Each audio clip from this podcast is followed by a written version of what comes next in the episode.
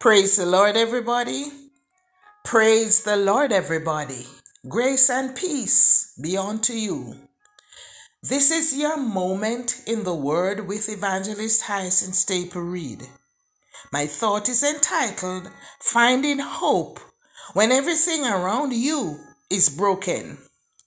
Have you ever walked into a bank? The customer line is short and you get excited that your wait time will be short. However, you notice that although the tellers and other employees are moving around, the clients are not being served. Friends, there are times in our lives when things happen which give the impression that nothing is happening. Seems paradoxical, but it is true. In those times, we begin to look for some form of rescue. We look to others or to God for help because where we are, things are not what we want them to be. However, please understand that the sovereign God knows where we are. He has a plan and purpose for each of us and will do what is necessary to get us to where we ought to be. You see, there are things about us that God knows that are not known by an earthly soul. God has an intimate knowledge of what is driving us, whether fear, shame, guilt, or a desire to succeed in order to prove others wrong. There are corners in our heart that only God can see. There are feelings, perplexities, and longings that we have that we will never explain to another human being. God sees and knows our pain, our frustrations, our tears, and He understands how we feel. Friends, God will give us beauty for ashes the oil of joy for mourning, the garment of praise for the spirit of heaviness, and we make all things work for our benefit. It does not matter what people say or think about us. May we live our lives so that the Lord might be glorified. 2 Kings 4 verse 1 reminds us of a woman who needed hope when everything around her was broken. She certainly needed a way out. Her husband had died and left her in debt. Verse 1 reads, I quote, Now there cried a certain woman of the wives of the sons of the prophets unto Elisha, saying, Thy servant, my husband, is dead, and thou knowest that thy servant did fear the Lord, and the creditor is come to take unto him my two sons to be bondmen. End of quote.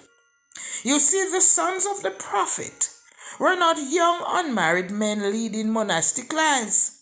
They were men who had responsibilities, taking care of homes and families. According to the law, the creditor could take the sons and they would continue in servitude until the year of Jubilee. Then they would be released and return to their own family. There then is the widow's plight. She had no husband, and her sons, who would take care of her, were about to be taken. The woman went to Elisha and cried to him. When asked what she had in her house, she replied that she only had a pot of oil. She was instructed to borrow empty vessels of her neighbors, shut her door with her sons, and pour oil into the vessels. She obeyed and was able to pay off the debt and live off the remainder.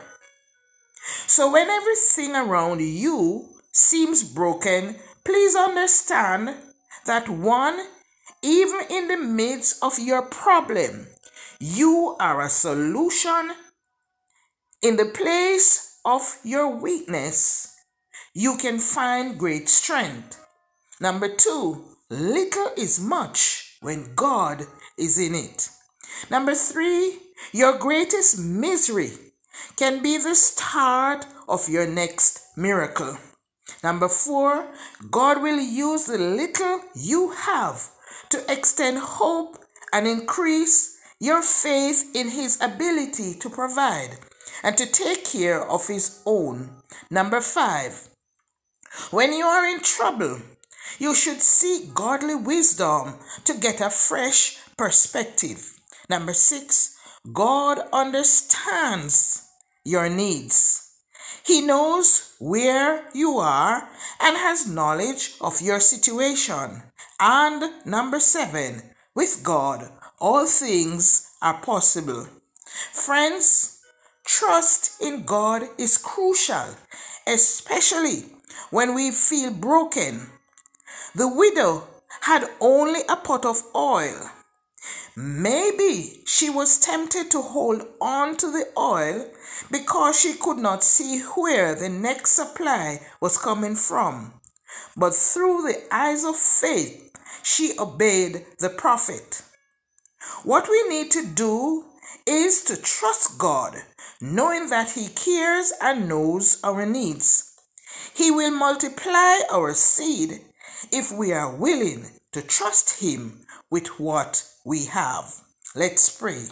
Dear Lord, we bring to you the brokenness and the ashes of our lives. As our Creator, you know exactly where we are and what to add to our lives to make them beautiful.